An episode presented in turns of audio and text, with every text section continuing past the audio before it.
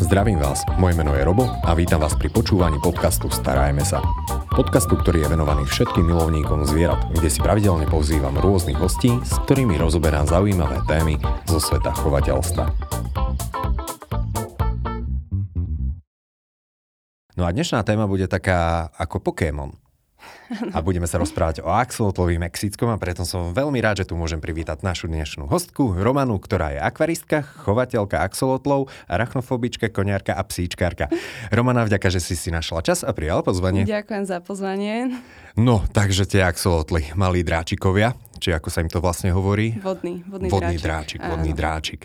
A ty si chovateľka. Čo ťa na nich tak zaujalo, že si sa rozhodla ísť týmto smerom? V podstate mňa najviac zaujal ten ich vzhľad, ako vyzerajú. Tam na nich je najkrajšie sú tie žiabre, to ako vyzerajú. Ja som vlastne ich videla častokrát v nejakých zoologických alebo v akváriách.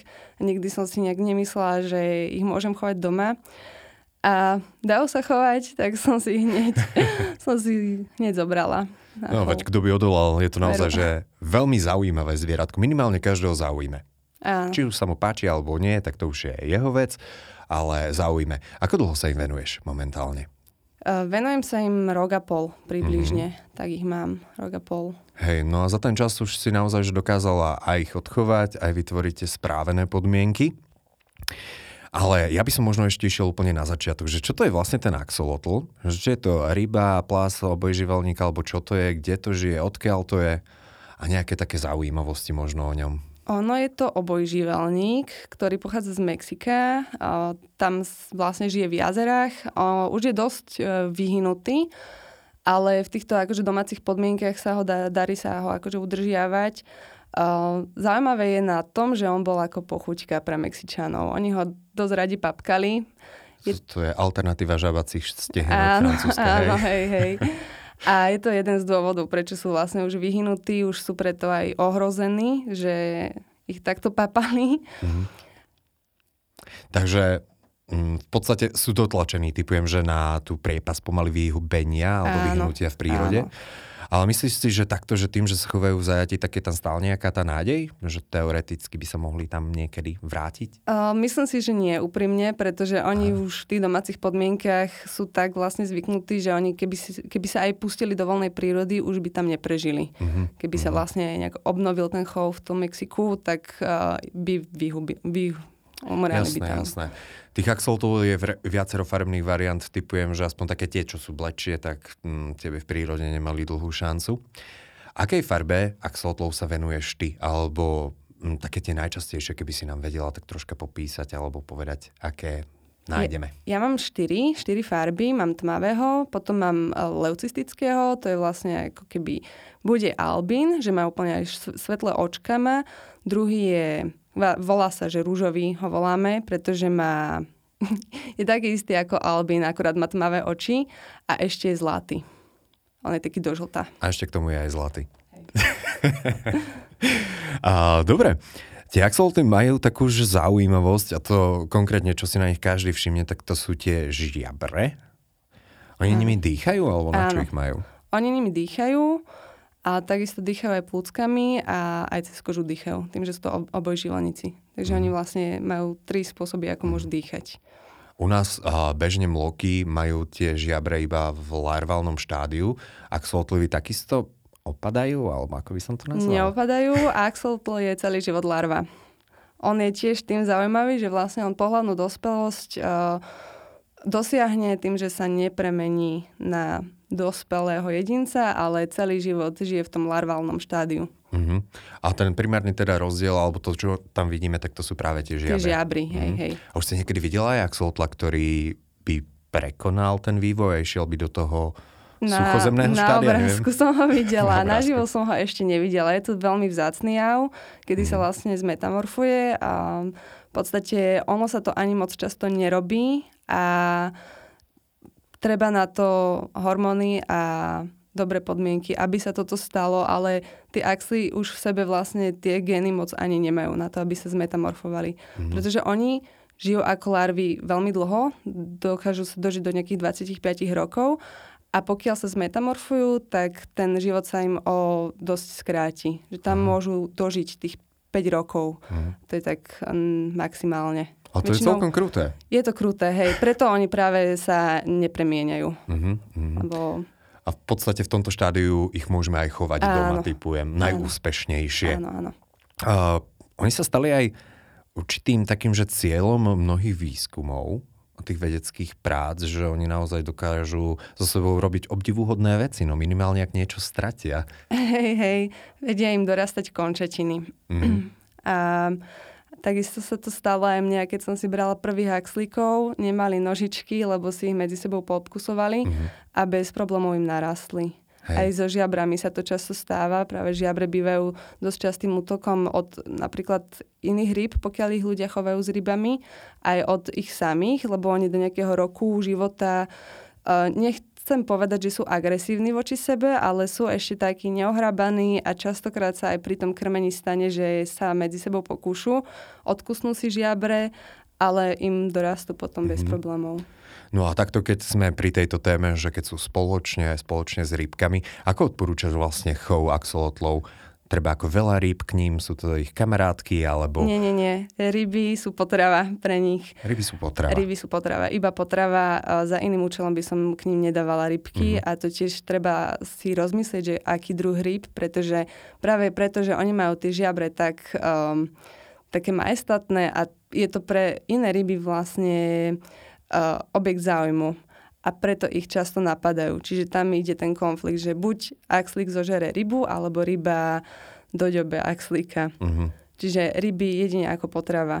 Dobre, a toto je možno dôležité zdôrazniť. Áno, treba, treba ich chovať samostatne, aby boli spokojní a fakt tie rybky raz za čas, možno keď idete na dovolenku, ja to tak robím, že keď idem na dovolenku, šupnem im zo pár rybičiek, aby sa počasie krmili a mám, mám potom akože bez starosti. Uh-huh. A nebojíš sa, že sa vrátiš z dovolenky a nájdeš tam iba rybičky? A nie, to...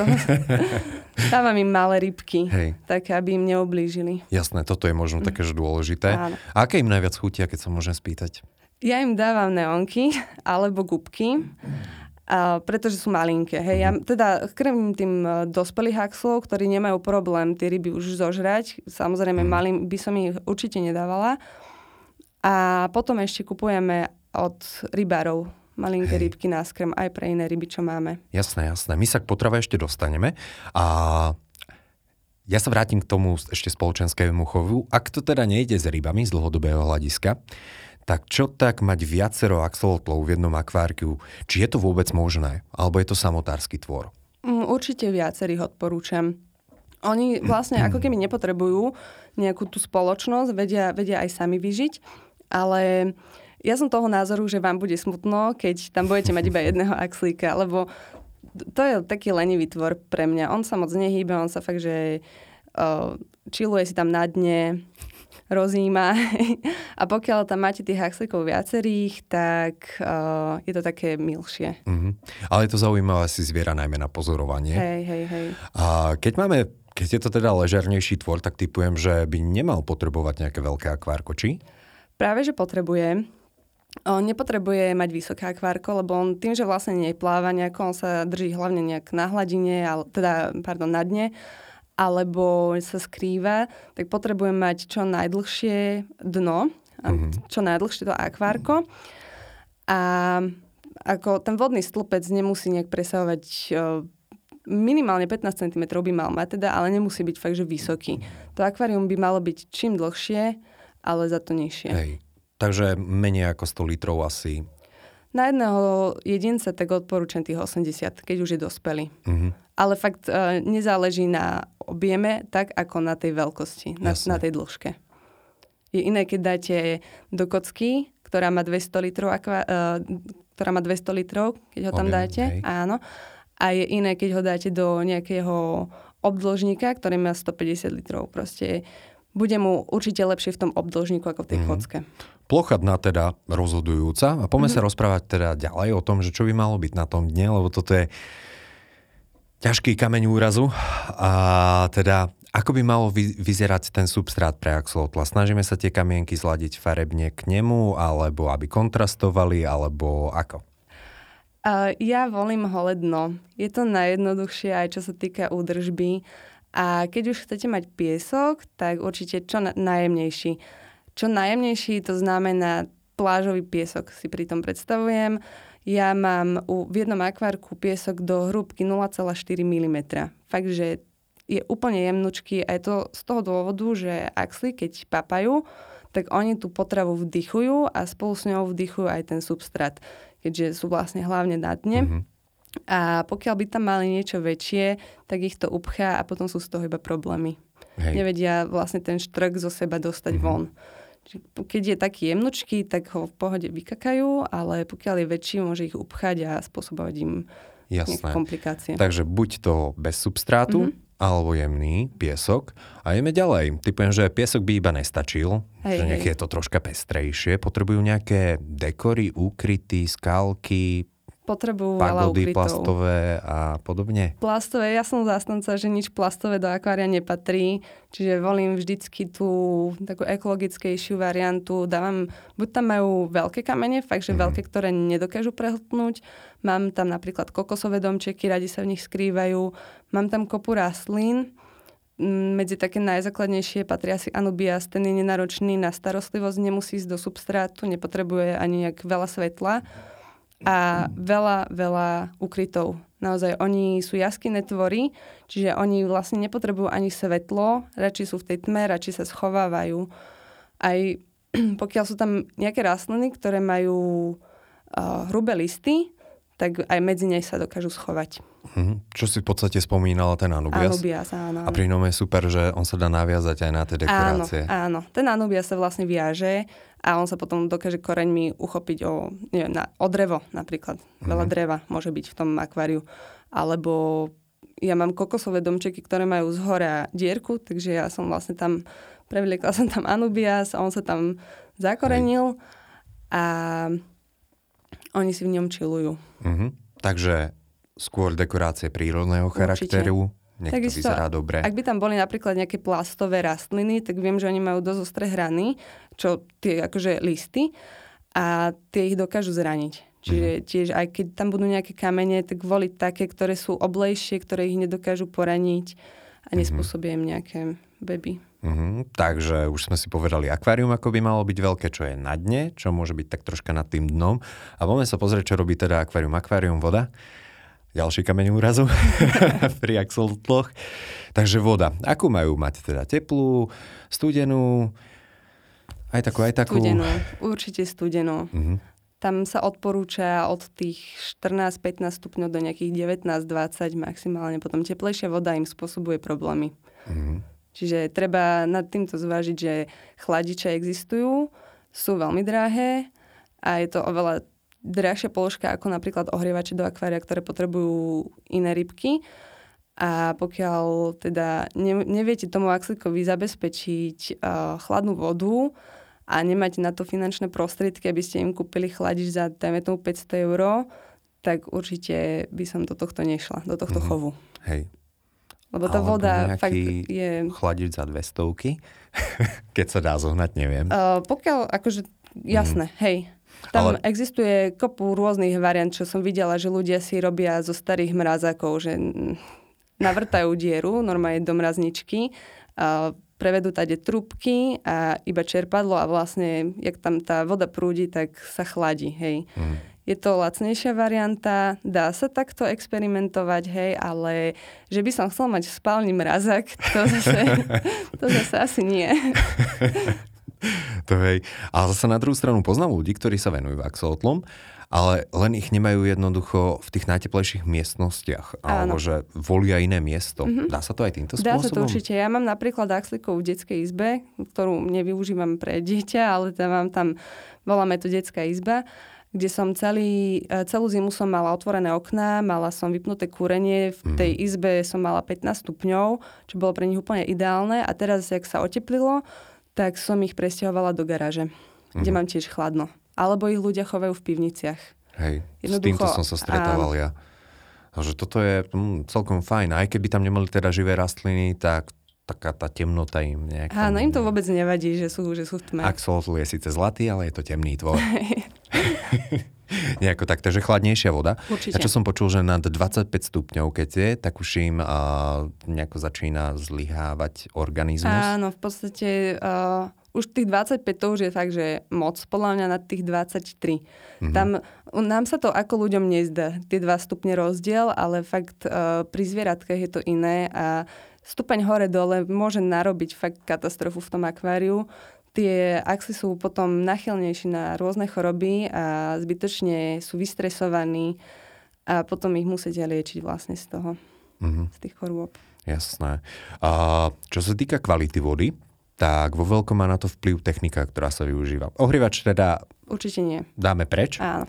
Čo tak filter? Filter potrebuje.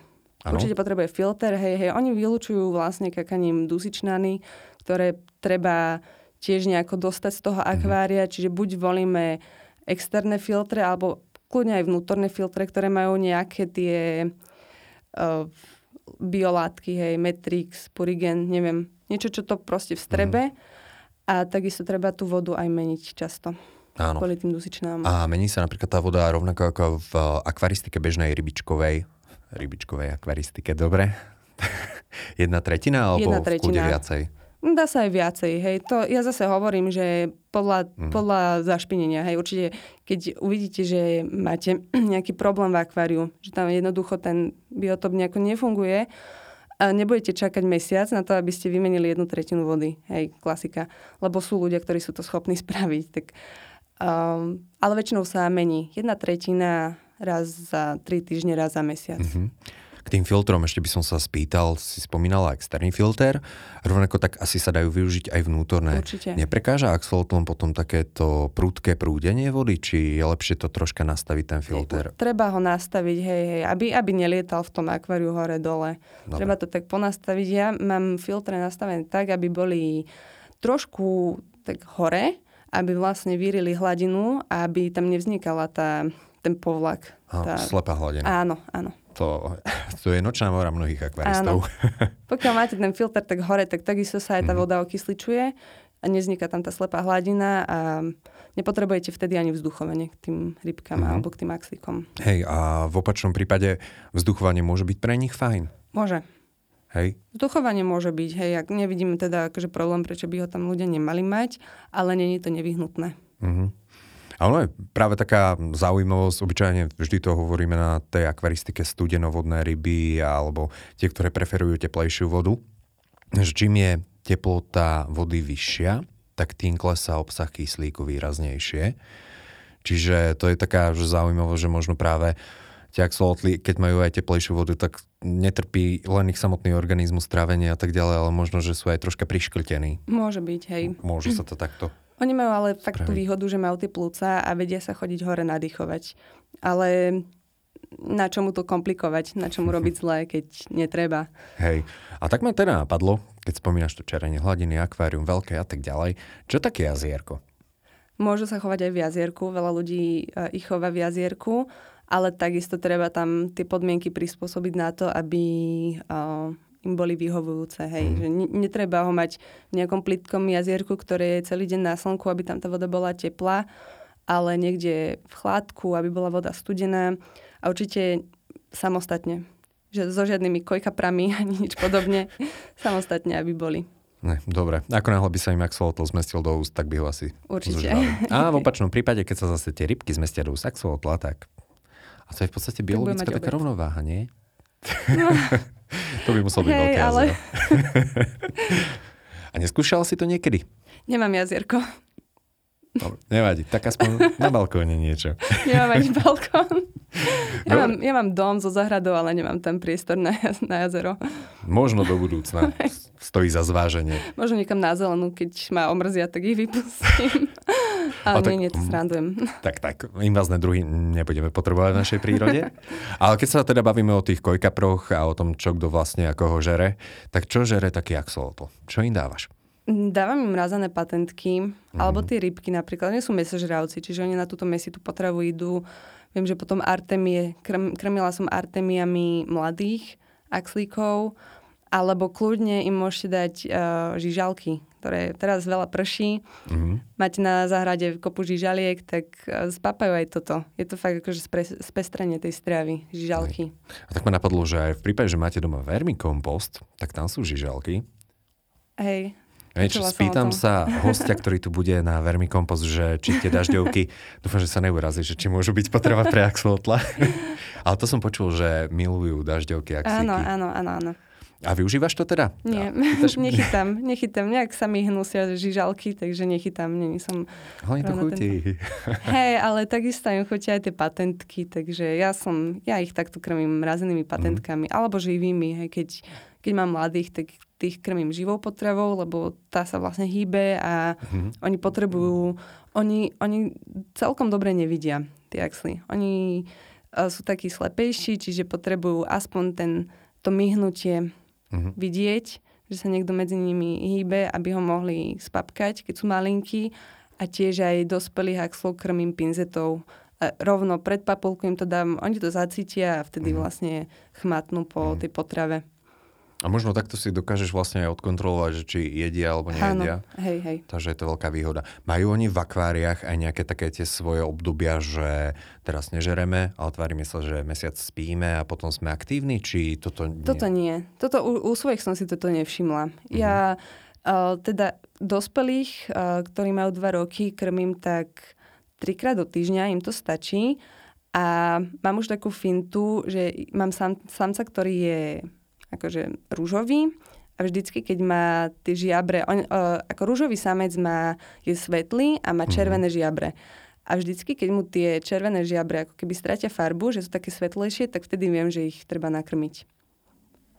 Toto som si všimla. Všimla som si to aj u viacerých chovateľov, že majú takýto. Je to ale akože spravidla, že vždycky, že každému mhm. jedincovi zosvetľujú, zosvetľujú tie žiabre, ale ja som si to u svojho všimla. Mm-hmm. Že mhm. podľa tohto sa teda riadím, že kedy ich mám nakrmiť, kedy ich netreba krmiť. Hej. A dospelce sa teda krmia menej často a mláďatka častejšie? Denne, hej, hej. Tých denne. krmím denne, hej. Áno. Ale tam tiež záleží od tej veľkosti, lebo Mám teda jeden odchov a mám tam jedincov, ktorí sú, ktorí mali 3 mesiace, mali 12 cm a ktorí mali 3 mesiace a mali 5 cm. Čiže tiež tých, ktorí sú menší, som krmila častejšie ako tých väčších. Tých teraz krmím tak obdeň, tých, mm. tých väčších. Mm, to je zaujímavé, že aj v rámci jedného hniezda, že sú také rozdiely. Hej, hej, hej. A tým, že sú teda rozličné farebné varianty, tak ak skrížim toho zlatého so zeleným, tmavým, tak budem mať strakatých, alebo zelených a zlatých, alebo ako to je? Ja som skrížila svetlého a tmavého mala som z nich svetlého, leucistického, alebo teda rúžového, tmavého aj zlatého.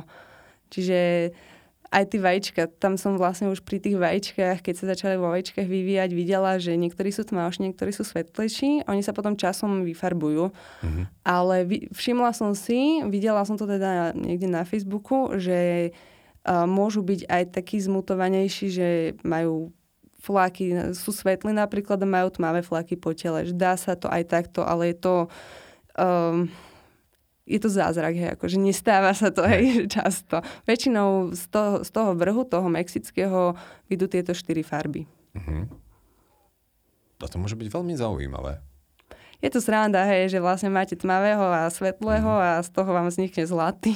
A oni keď sa takto že rozmnožujú, to prebieha ako pri žabách, že samička nakladie nejaké, niekde nejaké ikry a samček ich príde oplodniť? Nie, nie, uh, tam to prebieha tak, že samec vlastne vypu- vypustí spermatofor, samička to nasaj do kláky a vtedy sa vlastne, vtedy začne klas vajíčka. Že keď, Jak to majú vymyslené? keď, keď, nikdy sa nemôže teda stať, že vajíčka, ktoré zniesie samica, sú neoplodené mm-hmm. a takisto sa nemôže stať, že znesie len tak vajíčka. Hej. Pokiaľ nie je teda ona už vnútorne oplodnená. Mm-hmm.